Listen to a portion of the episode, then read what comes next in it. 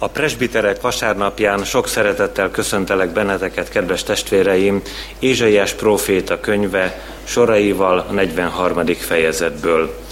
Ne félj, mert megváltottalak, neveden szólítottalak, enyém vagy. Ha vizen kell szát, én veled vagyok, és a folyókon azok nem sodornak el. Ha tűzben jársz, nem perzselődsz meg, a láng nem éget meg. Kegyelem nékünk és békesség Istentől, ami atyánktól és az Úr Jézus Krisztustól. Amen. Istenünk szent igéje szólít meg bennünket Péter apostol első levele, ötödik részének első és következő verseiben, eképpen.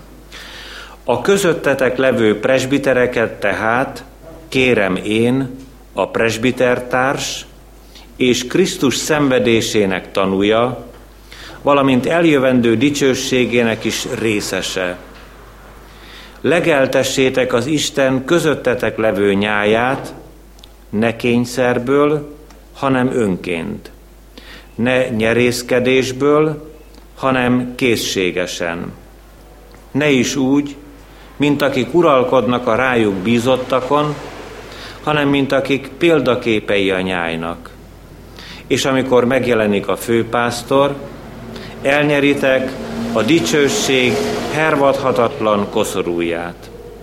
Ugyanúgy ti ifjabbak.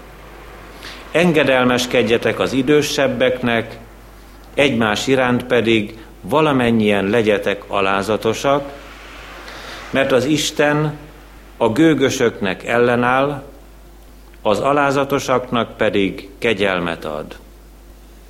Alázátok meg tehát magatokat, Isten hatalmas keze alatt, hogy felmagasztaljon titeket annak idején. Minden gondotokat őre vessétek, mert neki gondja van rátok.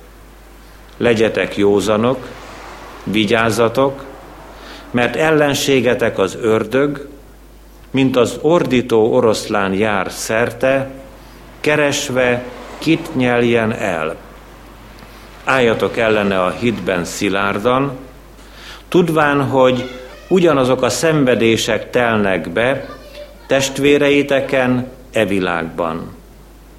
A minden kegyelem Istene pedig, aki elhívott titeket Krisztusban, az ő örök dicsőségére, miután rövid ideig szenvedtetek, maga fog titeket felkészíteni, megszilárdítani, megerősíteni és megalapozni. Övé a dicsőség és a hatalom örökkön örökké. Amen. Jöjjetek testvéreim, hajtsuk meg a fejünket az Úr előtt, imádkozzunk. Drága édesatyánk, örökkévaló Szent Istenünk, dicsőítünk és magasztalunk téged, hogy újra elhoztad az ige hallgatás alkalmát, megteremtetted a lehetőségét annak, hogy te veled és egymással találkozzunk. Szent lelkedért esedezik hozzád a mi szívünk, hogy teremts most közösséget itt, hogy megnyíljon a mi szívünk előtted, és hogy megnyíljon a szemünk a szolgálatra, hogy választhassuk azt az útat, amelyet te szabtál elénk. Bocsáss meg azokért az időkért, amikor eltévesztettük az útat, amikor felcseréltük a te akaratodat a mi akaratunkkal, engedetlenségben jártunk, és a mi szolgálatunkon nem lehetett ott a te áldásod. De most vágyik a mi szívünk arra, hogy amikor vége lesz a bizonyságtételnek, és eltávozunk a te szent házadból, feltöltekezve, örömmel, hálásan, boldogan térjünk haza otthonainkba. Olyan nagy szükségünk is van erre, mert nélküled sivár, elszomorodott, elkeseredett, reménytelen a szívünk is, és az egész életünk.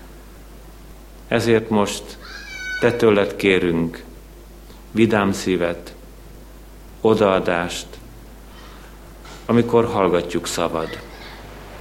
És tőled kérünk erőt, hogy mindvégig kitartsunk a hitben, hogy bármilyen módon is támadjon bennünket, akár mint ordító oroszlán a sátán, megmaradhassunk a te követeidként, a te tanúidként, hogy te rólad bizonyságot téve gyarapodjon, erősödjön a közösség, a gyülekezet.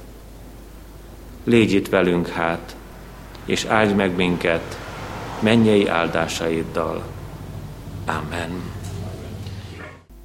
Az az ige, amelynek alapján bizonyságot szeretnék tenni előtetek, írva van Péter első levele, ötödik részének első négy versében, eképpen. A közöttetek levő presbitereket tehát kérem én, a presbitertárs és Krisztus szenvedésének tanúja, valamint eljövendő dicsőségének is részese. Legeltessétek az Isten közöttetek levő nyáját, ne kényszerből, hanem önként, ne nyerészkedésből, hanem készségesen. Ne is úgy, mint akik uralkodnak a rájuk bizottakon, hanem mint akik példaképei a nyájnak. És amikor megjelenik a főpásztor, elnyeritek a dicsőség hervadhatatlan koszorúját. Eddig Isten üzenete.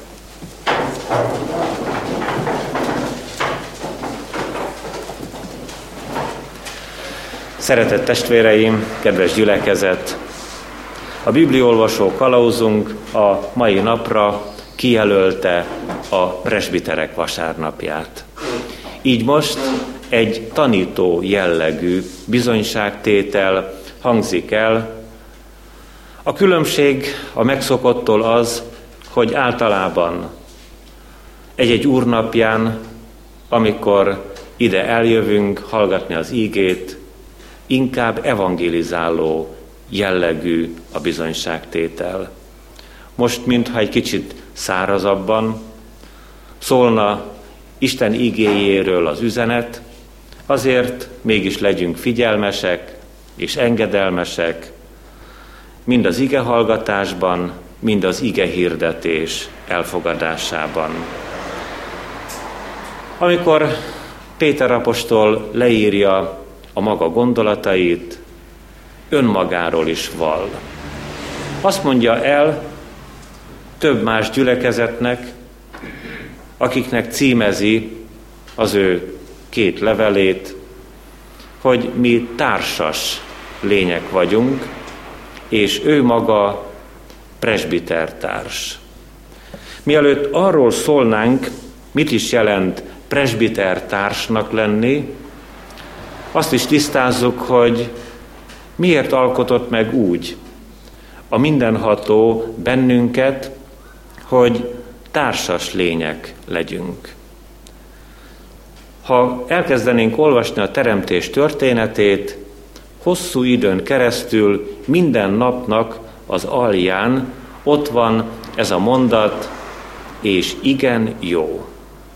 És egyszer csak meglepetésünkre, még a bűneset előtt találkozunk ezzel a két kis szóval, nem jó.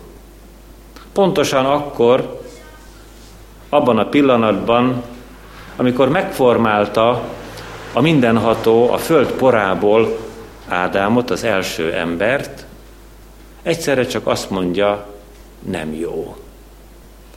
Nem jó az embernek egyedül lenni. Nem a teremtéssel volt a baj. Ádám igen jónak teremtetett, Éva úgy szintén, csak amíg ketten nem találtak egymásra, addig az embernek, Ádámnak a helyzete volt az, amit így jelöl meg Isten igéje, maga Isten mondja, nem jó. Nem jó az embernek egyedül lenni. És most, kedves testvéreim, lehet, hogy majdnem mindannyian kezdhetjük e mai igehallgatást hálaadással. Adjunk hálát a társainkért, hogy mi nem vagyunk egyedül. Sokféle társ vesz körül bennünket, adjunk hálát, akinek Isten megengedte, hogy van még házastársa a házastársáért. Azután a kedves fiatalok, a diákok adjanak hálát a diáktársaikért. Többen vagyunk itt, úgymond alkalmazásban, akik minden nap végezzük feladatainkat ilyen vagy amolyan munkahelyeken, adjunk hálát a munkatársainkért. Úgy kikopott ez a szó az értelmezésünkből, amit most fogok mondani, de van ilyen emberi kapcsolat is, amit így nevezünk bajtárs. Hála az Úrnak, hogy kezdjük elfelejteni, mert Magyarországon, meg úgy Közép-Európában 50 éve is elmúlt már, hogy olyan emlékezetes háború terhelt volna bennünket, és a háborúk idején fordult meg embereknek az ajkán ez a szó nagyon gyakran, bajtárs. De hogyha egy kicsit másképpen közelítjük meg ezt a kifejezést, akkor a házastárs is lehet bajtárs, és a diáktárs is. A munkatárs úgy szintén, és még sokféle olyan emberi kapcsolatot kereshetnénk, ahol segíthetjük egymást, ahol terheket vehetünk le a mellettünk élőknek válláról, vagy terheinket oszthatjuk meg ővelük, hogy könnyebbedjen a szívünk. Aztán sajnos azt is el kell mondanunk, hogy létezhet az a szomorú állapot, hogy néhányan közöttünk úgy vannak itt, igehallgató testvérek, akik társtalanok. Pedig társ a gyermek is, ha ott van a közelünkben. Gyermekének társ az édesapja, az édesanyja is, ha elérhető, akár csak telefonon is.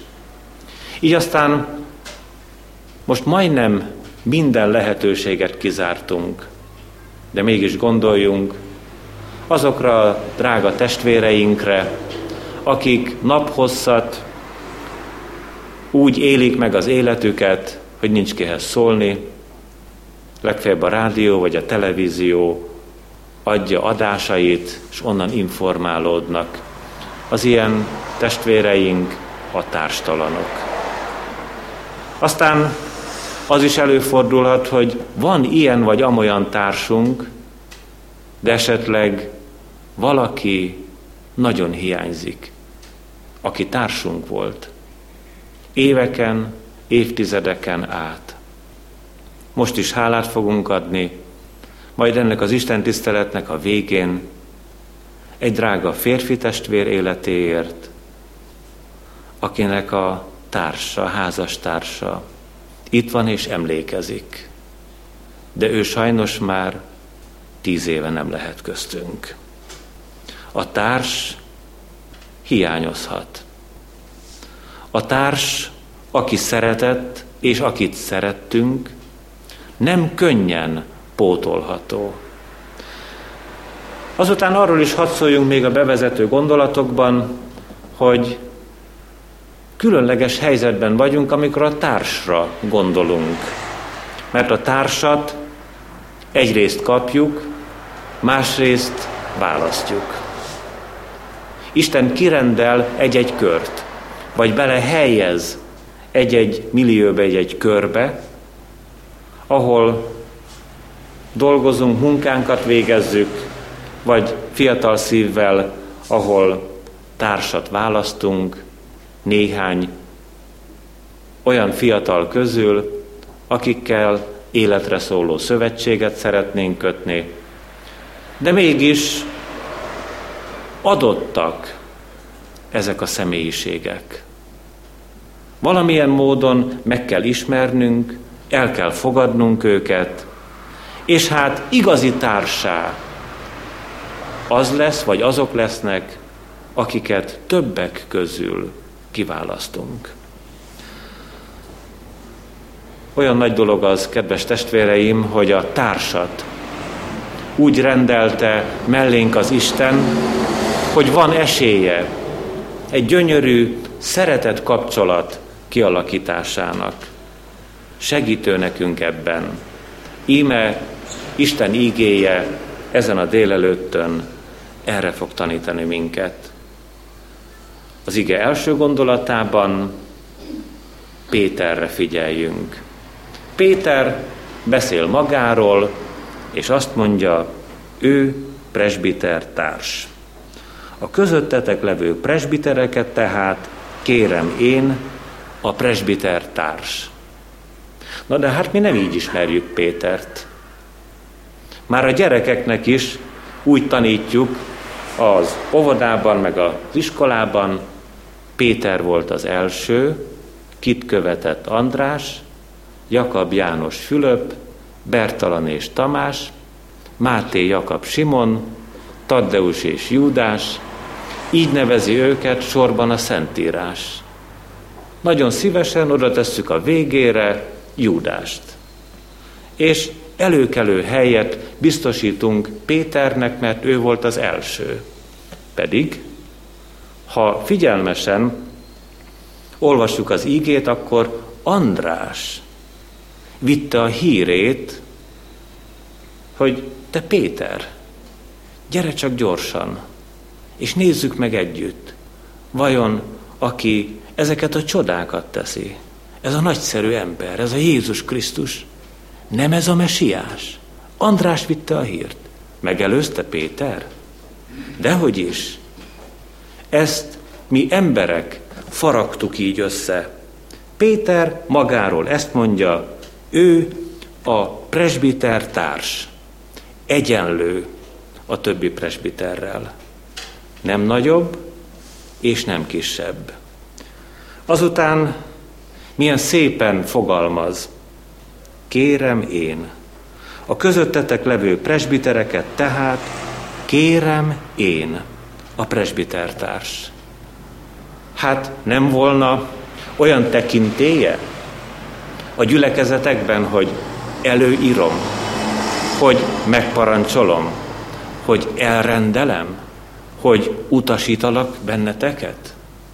De Péter azt mondja, kérem én, úgy kérlek benneteket, mint presbitertárs, aki egyenlő vagyok veletek, és ti is egyenlők vagytok én velem. Pedig egyáltalán nem vagyunk könnyű helyzetben, kedves testvéreim, amikor barátként, testvérként, társként szeretnénk építeni emberi kapcsolatokat. Nincs meg bennünk ez a hajlandóság.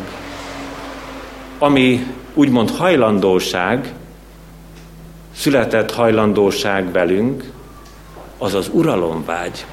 Erről később fogunk majd beszélni bővebben, és már is áttérünk az ige második gondolatára. Mit kér Péter? Hallgassuk csak az ígében. Legeltessétek az Isten közöttetek levő nyáját. Ne kényszerből, hanem önként. Ne nyerészkedésből, hanem készségesen. Ne is úgy, mint akik uralkodnak a rájuk bizottakon, hanem mint akik példaképei a nyájnak. Amikor a gyülekezeteket kéri Péter, három dologtól óv, és másik háromra biztat. Először azt mondja, hogy a nyáj legeltetését ne kényszerből tegyük. Másodszor, hogy ha ránk bízta az Úr a nyáj legeltetését, akkor ne nyerészkedjünk. és a nyáj felett harmadszorra ne uralkodjunk, ne uralkodva végezzük a szolgálatunkat. De biztat is minket. Biztat arra, hogy a szolgálatunkat tehetjük önkéntesen, azután készségesen, és végezetül úgy, mint példakép. Hát hat gondolat van itt egymás után, igyekezzünk jól beosztani az időnket, hogy mindegyikre odafigyeljünk egy kicsit. Kéri Péter a gyülekezetektől, a presbitertársaktól, hogy a nyáj legeltetését ne kényszerből végezzék. Nagyon nehéz kényszerítve végezni a szolgálatunkat. De én azokat a testvéreket is igen-igen sajnálom, akik a munkahelyükre úgy mennek be, nehéz szívvel, kényszerítve, mert el kell tartani a családot, mert meg kell keresni a havi jövedelmet, mert ki kell fizetni a számlákat, de valami borzasztó érzés lenyomni a munkahely ajtajának a kilincsét, végig gondolva, hogy kik várnak ott engem, mi minden várott én rejám. Már reggel talán 6-7 vagy 8 óra tájban tel is tele van az ember szíve félelemmel, és arra gondol, milyen jó volna, ha éppen most este 6 óra lenne, és már újra odahaza a család körében, otthon tölthetné idejét. De talán ez még a könnyebbik eset. Visszagondolhatunk olyan történelmi időkre, amikor emberek a szó legszorosabb értelmében kényszerből végezték a feladatukat. Mózes idejében kényszer munkát végeztettek Egyiptomban a zsidókkal, és az ott élő zsidók egy célra figyeltek, hogy ezt az egészet túléljék. Érdekük nem volt abban, hogy a munka jól menjen, korbács kellett, és aki korbácsot fogott, az is szenvedett, akit ütlegeltek, az is szenvedett. Amikor az emberek kényszerből végzik a munkájukat, sorban mindenki, aki csak ott találkozik emberként a másik emberrel, szenved. Ezért, kedves testvéreim, oka van annak, hogy Péter azt mondja, a lelki szolgálatot végző presbitereknek, presbiter társaknak, hogyha legeltetitek a nyájat, ne kényszerből tegyétek. Azután a második figyelmeztetés, pontosabban kérés, mert legyünk csak pontosak ebben a dologban, Péter csupán kéri a presbiter társakat, hogy ha legeltetitek a nyájat, ne nyerészkedjetek. Pedig ez már egy könnyebbik út. Meg itt jól is lehet öltöztetni a dolgokat. Abban az értelemben, hogy a környezete nem mindig veszi észre a nyerészkedőt. A nyerészkedő úgy tekint a másik emberre, hogy nézzük csak meg, ebből az egészből, amit most mi csinálunk, mennyi a hasznunk. És a másik emberben valamilyen módon zsákmányt lát. Eszköznek tekinti anyájat. Hogyha talán belenéznénk a nyerészkedő embernek a lelki világába, akikkel kapcsolatban van, azokat nem tekinti igazán embernek, legalábbis nem érző szívű embereket lát. Ha jó indulatúak vagyunk a nyerészkedőhöz, akkor esetlegesen a nyájra úgy tekint, hogy darabszámban gondolkozik. Meglegyen a létszám. Máskor, hogyha nagy nyeremény van kilátásban, akkor a nyájból nagyon szívesen feláldoz némelyeket, feláldozza a feláldozni valókat. Itt már Pálapostól is bekapcsolódhat a szeretetteljes figyelmeztetésbe. A filippi testvéreknek azt írja, és senki se a maga hasznát nézze, hanem mindenki a másokét is. Nagyon nehéz abban a közösségben derűsen, örömmel szolgálni, ahol nyerészkedő szemlélet uralkodik el.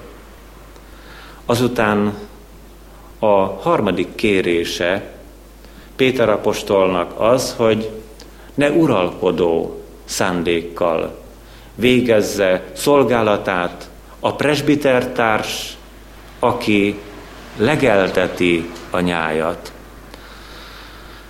Zárójelesen mondanám meg, hogy egyáltalán nem a mi közösségünk presbitériumának, meg általában a presbitériumoknak van címezve alapvetően és elsősorban ez a gondolat, hanem bizony a lelkipásztornak.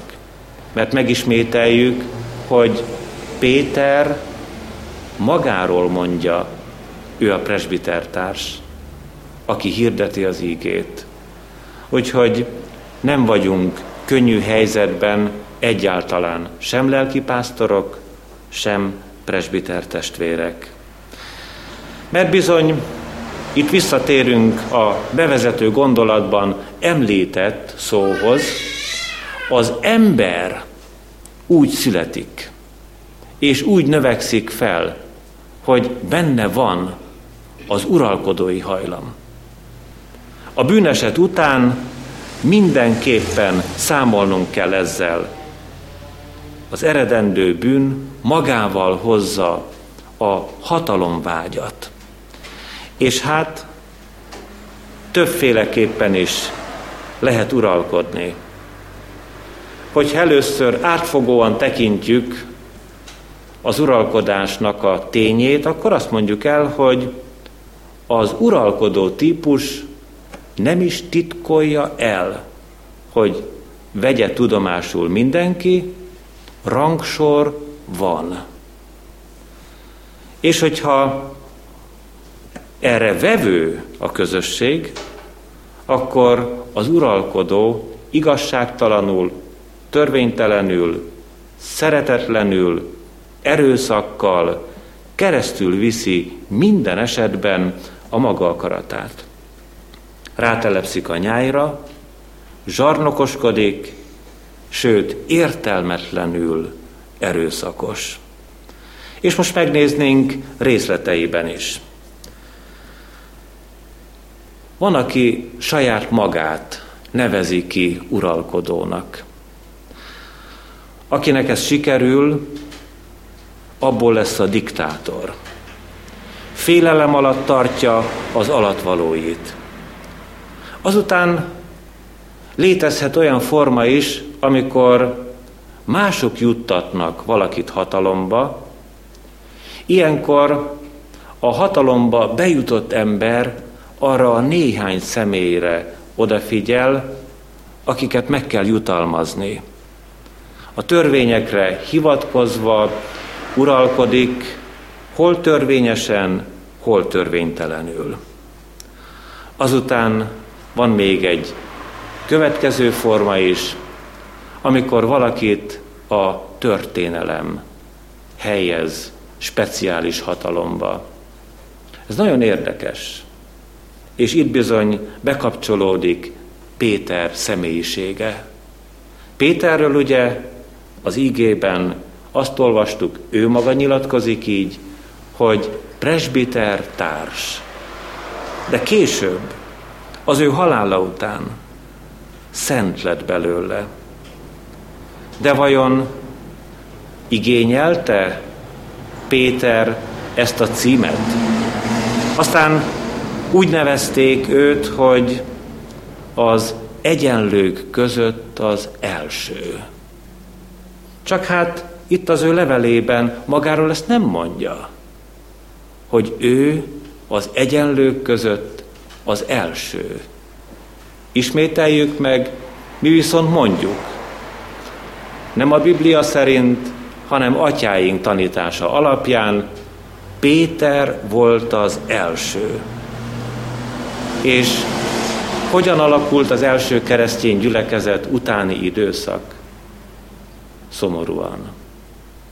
Kialakult a pápaságnak az intézménye, és egyszerre csak találkoztunk az egyházban a hatalommal. Nem is akármilyen hatalommal. Ezért óvakodjunk az egyenlők között elsőnek lenni. Mert Péternek más a szándéka.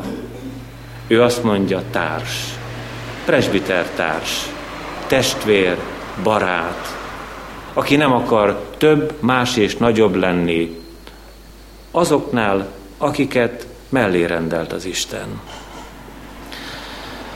Szeretett testvéreim, megnéztük ezt a három nehéz területet, és megismételjük, ne végezzük a nyáj legeltetését kényszerből, nyerészkedésből és uralkodva. De tegyük ezt a csodálatos szolgálatot önkéntesen, készségesen, úgy, mint a nyáj példaképei. Erről is szóljunk néhány szót. Milyen nagy szükség van a gyülekezetben az önkéntes szolgálatra, és mennyire nehéz ez. Mert aki önkéntesen szolgál, az a másik emberre tekint. Az önkéntes szolgát azt teszi boldoggá, hogyha a másik emberen sikerrel segített. Aki önkéntesen vállal szolgálatot, nagyon odafigyel munka végzésére, figyelmes ember, sőt, magától is képes felismerni a megoldandó helyzeteket. Aztán az önkéntes szolga tapintatos. Hogy ezt megértenénk a részleteiben, az önkéntes szolgálat mellé tegyük oda az általunk jól ismert, irgalmas samaritánus példázatát. Ez a samaritánus önkéntesen segített, magától vette észre a bajba jutott embert. Eredményesen segített, mert kimentette a biztos halálból ezt a kifosztottat. Tapintatos volt, mert amikor ott a vendégfogadó házban látta, hogy most már nélküle is elboldogulnak, akkor ott hagyott két pénzt, és azt mondta a vendégfogadónak, hogy költsd rá, sőt, ezen felül is költsél rá, és majd, ha visszajövök, megadom te neked. És elment a maga útján. Nem telepedett rá a már gyógyuló félben levőre, de a visszafele vezető útat. Azért választotta úgy, hogy érdeklődjön, hogy semmi baj ne történjen, hogy mindent kizárjon, ami szomorúságot, fájdalmat vagy nehézséget okozna. A Károli fordítás az önkéntes szolgálatot így hozza, hogy örömest, örömest szolgál.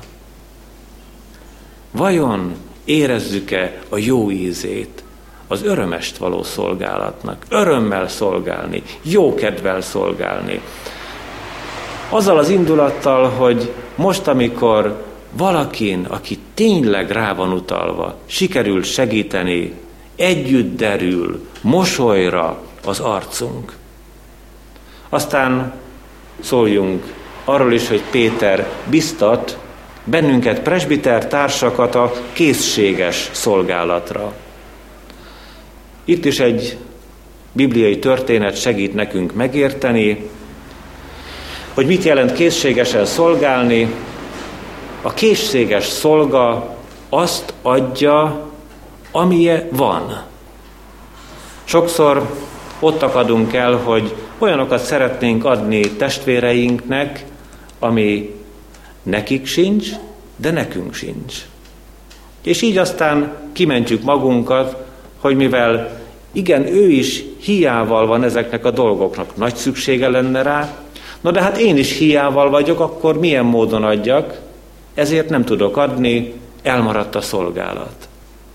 Nézzük csak meg, az ékes kapuban Péterrel történt, meg Jánossal. Péter így szólítja meg a bénalábú embert, ezüstöm és aranyam nincsen nékem, de amim van, de amim van, azt adom néked, a názáreti Jézus Krisztus nevében kelj fel és járj. És meggyógyult ez az ember. Mert Péternek volt kapcsolata, élő, életes kapcsolata Isten fiával, az Úr Jézus Krisztussal. A készséges szolga akkor is adja azt, amilyen van, hogyha veszélyes adni ezt a kincset. Ha ott tovább olvasnánk az ékes kapu mögötti dolgokat, akkor Pétert vallatják, börtönbe zárják, kiengedik, Jánossal együtt, nehéz helyzetbe kerül, de nem gondolkozik abban a pillanatban, hogy hát igen, itt a templomban vagyunk, itt vannak népünk vezetői, hogyha megtudják, hogy Jézus nevében itt mi tettünk valamit, ebből baj lesz. Nem gondolkozik ezen. Van neki, és adja. Készségesen szolgál. Tegyük hozzá megint a Károli fordítást jó indulattal. Van-e van ilyen, ilyen jó indulat bennünk, amikor látunk nyomorúságot, szenvedést, elkeseredett állapotot, hogy amink van, azzal tudnánk segíteni. Na de hát megint felmerül a kérdés, hogy ami volt Péternek és volt Jánosnak a birtokában, nem feltétlenül lehet a mi birtokunkban. De azért ne rázzuk le magunkról a szolgálatnak a drága lehetőségét, mert nekünk, presbiter társaknak nem volna é odahaza társaink, házastársunk, gyermekeink, szüleink, nagyszüleink, testvéreink, bármilyen emberi kapcsolat körében, nem volna nekünk mosoly az arcunkon? Csak harag? Csak az indulat kifejezése? Csak a keserűségnek az árasztása? Nem volna é nekünk a szívünkben jó szó, amivel a szomorú embert felvidítanánk? amivel a mélységéből, a bánatából, a keserűségéből kisegítenénk. Akár a szó legszorosabb értelmében fizikálisan. Nem volna én nekünk odahaza kezünk, hogy amikor a szobában meg a konyhában elmegyünk egymás mellett, akkor átölelnénk egymás vállát. Mert ez is szolgálat. És sok jó dolog lehet abból, ha nem részvétlenül, szemtelenül megyünk el egymás mellett, hanem mosolyogva, egymást átölelve, egymás arcát megsimítva. Ez van nekünk. Nem kell még a bankkártya se hozzá, hanem csak egy kedves mozdulat. És végezetül, kedves testvéreim, arra biztat bennünket Péter apostol, mint presbitertárs, hogy példaképként szolgáljunk. Presbitertársaink között a gyülekezetben, meg egyébként is munkatársaink, barátaink, diáktársaink körében. Meg kell mondjam, amikor én ehhez a Péteri biztatáshoz érkeztem, beleborzongtam. Félek ettől. Példaképként szolgálni. Mert hiszen az ember, ha szembenéz önmagával, akkor érzi a gyöngeségét, érzi a nyomorult állapotát. érzi azt, hogy hány és hányféleképpen rászette már őt a sátán. De hát nekünk nem csak magunkra kell nézni, és különösen nem egymásra csak, hanem fel kellene nézni, és fel kell néznünk az Úr Jézus Krisztusra, hogy szent lelkével feltöltsön minket, hogy egyszerre csak mehessünk most már az ő erejével, és lásson bennünk a másik ember Krisztusi indulatot. A gyönge ember így lehet példakép, akár a beszédével, akár az emberekhez való viszonyulásával, különösen is, amikor a szenvedés útját járjuk. Úgy olvassuk az ígében, szintén a Péter első levelében, Krisztus is szenvedett értetek, példát hagyva rátok. Példát hagyott a szenvedésével. És hogyha tudunk egymásért szenvedni, akkor betöltöttük a szolgálatunkat, elvégeztük a feladatunkat, akkor, mint presbiter társak, megálltuk a helyünket. Az Úr szent lelke segítsen mindannyiunkat ebben. Amen.